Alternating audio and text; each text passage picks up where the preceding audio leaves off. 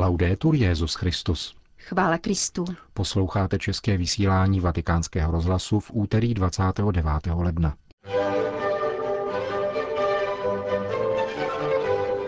Za sedm let svého pontifikátu se Benedikt XVI. setkal s biskupy celého světa, potvrdil prefekt Kongregace pro biskupy. Západní společenství se bude zodpovídat před tribunálem svědomí a dějin za válku v Sýrii, řekl maronický patriarcha kardinál Bešara Butrus Rai. A nakonec vám přiblížíme některé myšlenky z promluvy kardinála Baňaska týkající se vztahu katolíků k politice. Pořadem vás provázejí Jen Gruberová a Milan Glázer. Zprávy vatikánského rozhlasu. Vatikán. Biskupové italských diecézí v těchto dnech postupně vykonávají svou kanonickou návštěvu ad limina u svatého stolce. Za sedm let svého pontifikátu se tak Benedikt XVI. setkal s biskupy celého světa, potvrdil vatikánskému rozhlasu prefekt Kongregace pro biskupy kardinál Mark Wellet.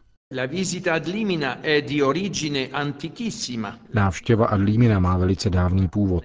První zmínka o ní stojí už v Pavlově listu Galackým. Příjezdem biskupů do Říma se projevuje univerzalita církve v její jednotě a různosti. Plody této návštěvy jsou zejména duchovní. Každý biskup stvrzuje své vyznání víry nad hrobem svatého Petra.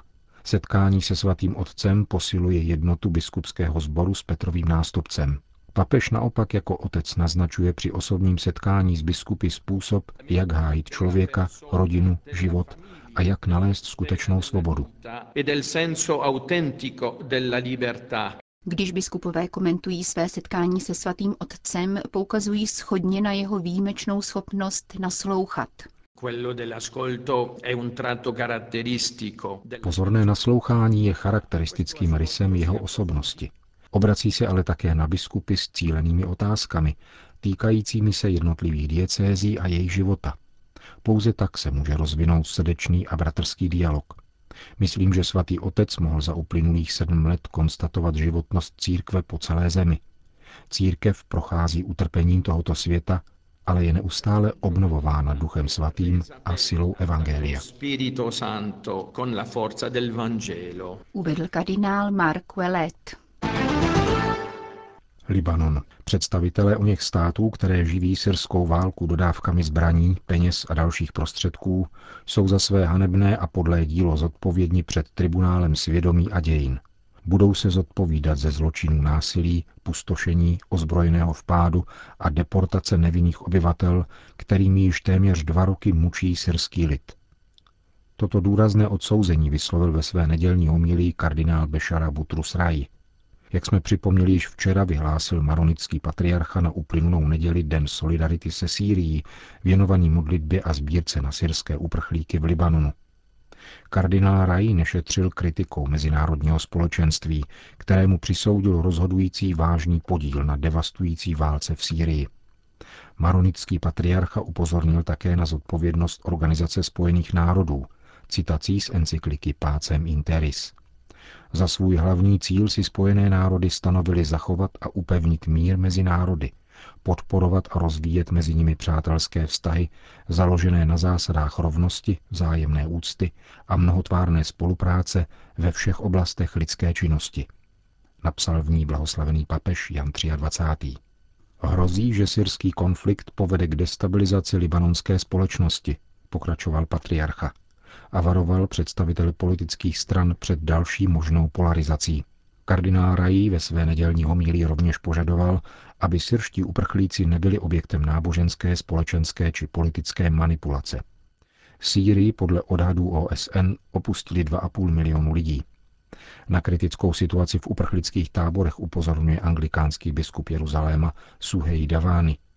Zejména ženy a děti jsou v těchto táborech vystaveny týrání a sexuálnímu násilí, upozorňuje biskup Davány v prohlášení, které včera zveřejnila anglikánská církev v Londýně. Zneužívání syrských žen a dětí potvrzuje také Mezinárodní výbor pro uprchlíky. Japonsko. Jak informuje agentura Asia News, japonská vláda chce požádat o zapsání míst spojených s křesťanskou historií země do seznamu památek UNESCO.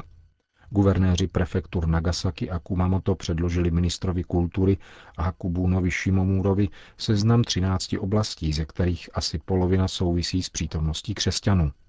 Vyniká mezi nimi kostel v Oura v Nagasaki zasvěcený 26 křesťanským mučedníkům svatého Pavla Mikyho a druhů, kteří zde byli ukřižováni na sklonku 16. století. Budova byla již v roce 1933 prohlášena národní památkou a v loni pak národním poutním místem. Dále na seznamu figurují další místa křesťanského mučenictví a část katakomb, kde se věřící ukrývali před císařovým pronásledováním.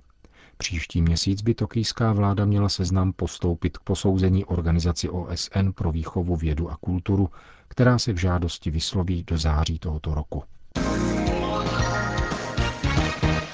Paříž. V hlavním městě Francie se tuto neděli konala další manifestace, která zhromáždila stoupence návrhu zákona nazvaného manželství pro všechny, tedy zákona, ve kterém nejde o přiznání tzv. práv homosexuálům, protože ta ve Francii už dávno platí, nýbrž o legislativní redefinici manželství, mateřství a otcovství. Stoupenci tohoto zákona, který rozpouští pojem lidské přirozenosti v genderové ideologii, se sešli podobně jako její protivníci před dvěma týdny na Martových polích.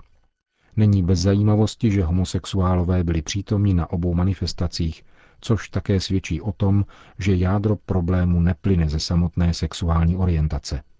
A třeba, že v otázkách pravdy nemohou rozhodovat jenom počty, přišlo podle údajů pařížské prefektury tuto neděli 125 tisíc stoupenců kontroverzního návrhu zákona a podle organizátorů 400 tisíc. Ve srovnání s počty účastníků manifestace pro všechny před dvěma týdny jde tedy o čísla ani ne poloviční.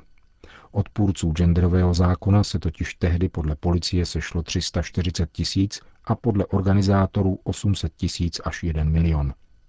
Hromadné sdělovací prostředky, jak bývá bohužel skoro zvykem, tento drobný detail zamlčeli slovem i obrazem.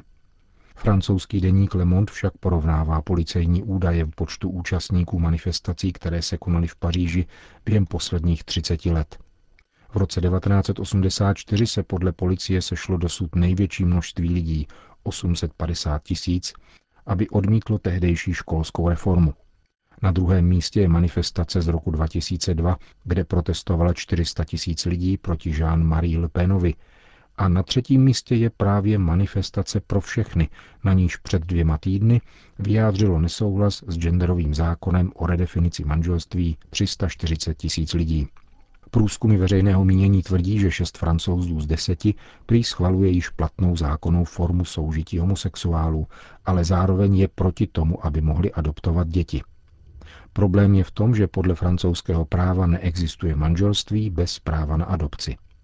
Z toho plyne, že tato většina, plynoucí ze sondáží, pouze nemá potřebné informace. Návrh zákona předkládá dnes vláda francouzskému parlamentu, kde se 217 poslanců uskupených v tzv. prorodinné koalici již vyslovilo proti jeho návrhu. Projednávání pěti tisíc pozměňujících připomínek by mělo skončit do 12. února, kdyby se o návrhu mělo hlasovat.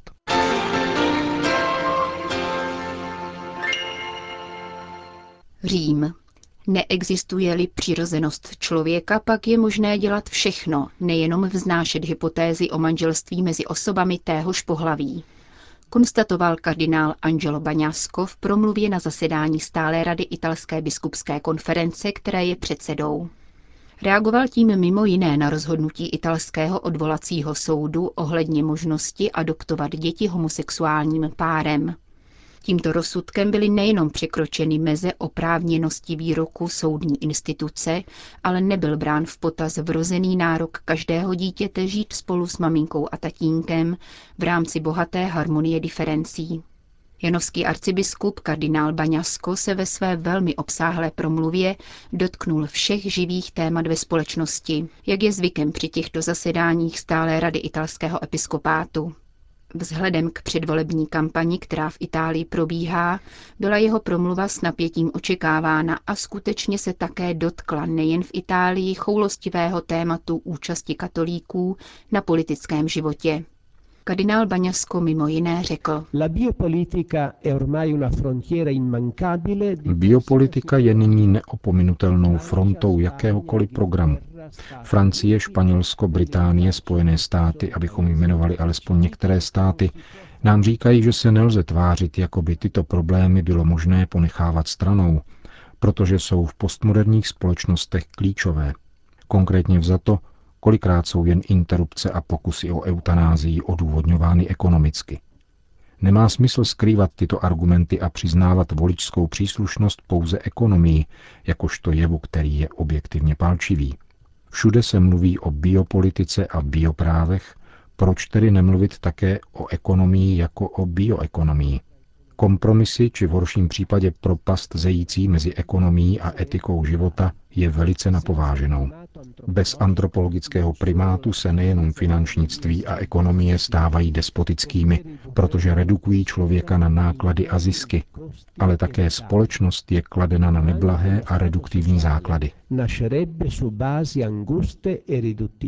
Přistupujeme-li k základům lidství, pokračoval kardinál Baňasko, nesmí mlčet nikdo, lidé ani instituce.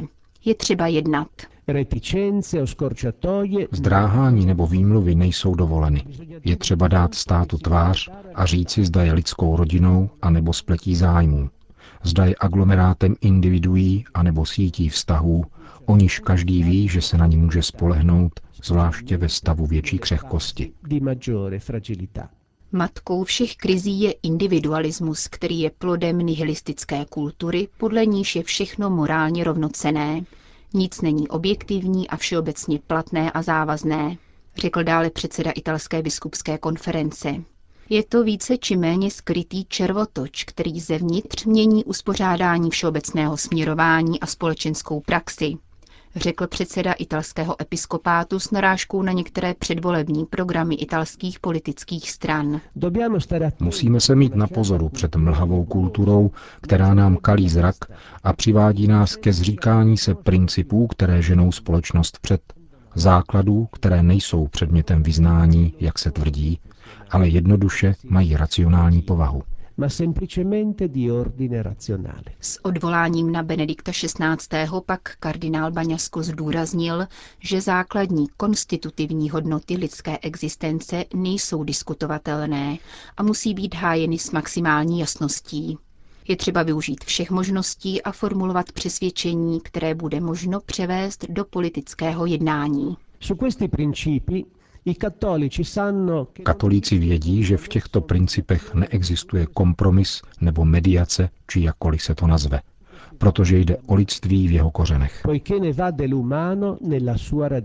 Rodina předchází stát, neboť je institucí, jejíž přirozenost nemůže být předmětem dohody. Je vepsána dokonce do fyzického kódu lidské osoby. Pohlavní rozdíly se na sebe totiž vzájemně odvolávají aby se doplnili ve znamení lásky, která je přijetím i darem, lůnem nového života. Panuje značné zmatení, protože se má za to, že realita je překonána, že neexistuje žádná pravda. Ale pokud je to pravda, jak poznamenává německý filozof Robert Spemann, potom je všechno jen otázkou moci. Právě toho jsme svědky a právě to církev nikdy nemůže přijmout. Pravda, jak řekl Benedikt XVI. letos na svátek zjevení páně, je pro nás důležitější než úsměšek světa. Řekl mimo jiné kardinál Baňásko včera na zasedání stále rady italské biskupské konference.